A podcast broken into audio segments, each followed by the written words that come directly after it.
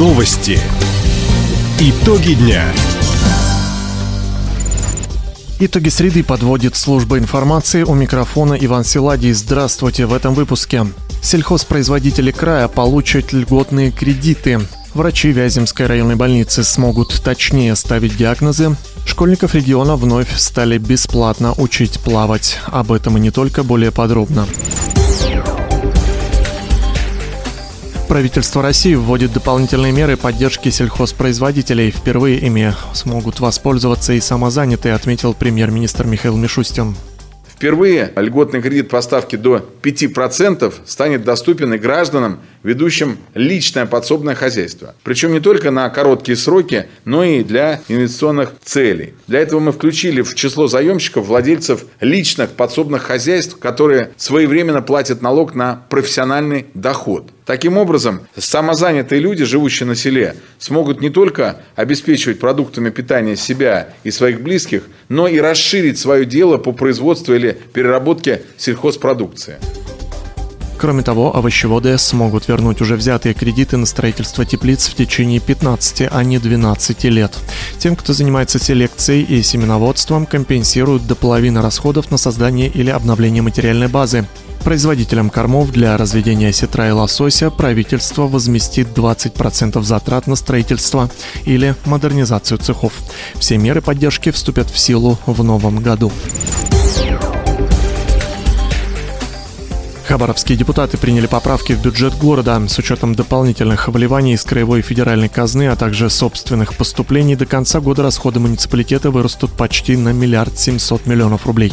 Деньги направят на приобретение новых троллейбусов, ремонт школ, закупку медицинского оборудования, социальные выплаты, ремонт и содержание дорог, а также другие социально значимые цели. Новый компьютерный томограф монтируют в центральной районной больнице Вяземского. Окончательную наладку аппаратуры проведут представители завода-изготовителя из Беларуси. Они должны приехать в ближайшие дни. Отметим, в минувшем году по программе модернизации первичного звена здравоохранения здесь установили цифровой флюорограф и маммограф. Кроме того, в ноябре должен поступить современный рентгенаппарат. Напомним, средства на реконструкцию рентгенологического отделения Вяземской районной больницы выделены по поручению губернатора Михаила Дегтярева. Для удобства пациентов отделение перевели с четвертого этажа на первый. В регионе возобновили бесплатные тренировки для детей по госпрограмме «Плавание для всех». В краевом центре занятия проходят в бассейне физкультурно-оздоровительного комплекса «Ореховая сопка». На минувшую неделю учиться плавать здесь начали почти сто сорок школьников от семи до девяти лет. Кроме того, ребят обучают основам волейбола, баскетбола и тэк-регби. Новый набор в секцию «Плавание для всех» откроют через три месяца, однако запись на бесплатные тренировки по тэк-регби еще продолжается. Для зачисления необходимо копии свидетельства о рождении и паспорта одного из родителей, а также справка от врача, что ребенок здоров. Сегодня в Дальневосточном художественном музее открывается выставка китайского живописца Хао Шоумина.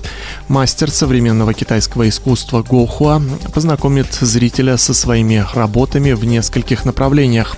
Инверсия – поиск особенного в обычных для нас вещах. Наполненность – гармония природных форм. Дыхание – единство художника и его творческой природы. И дом семян. Работы из этой серии посвящены росту, наполнению жизненными силами и прекрасному увяданию. Картины Хао Шоумина выполнены китайской тушью. Экспозиция будет открыта до второго октября. Таковы итоги среды. У микрофона был Иван Силадий. Всего доброго и до встречи в эфире. Радио «Восток России». Телефон службы новостей сорок два ноль два восемьдесят два.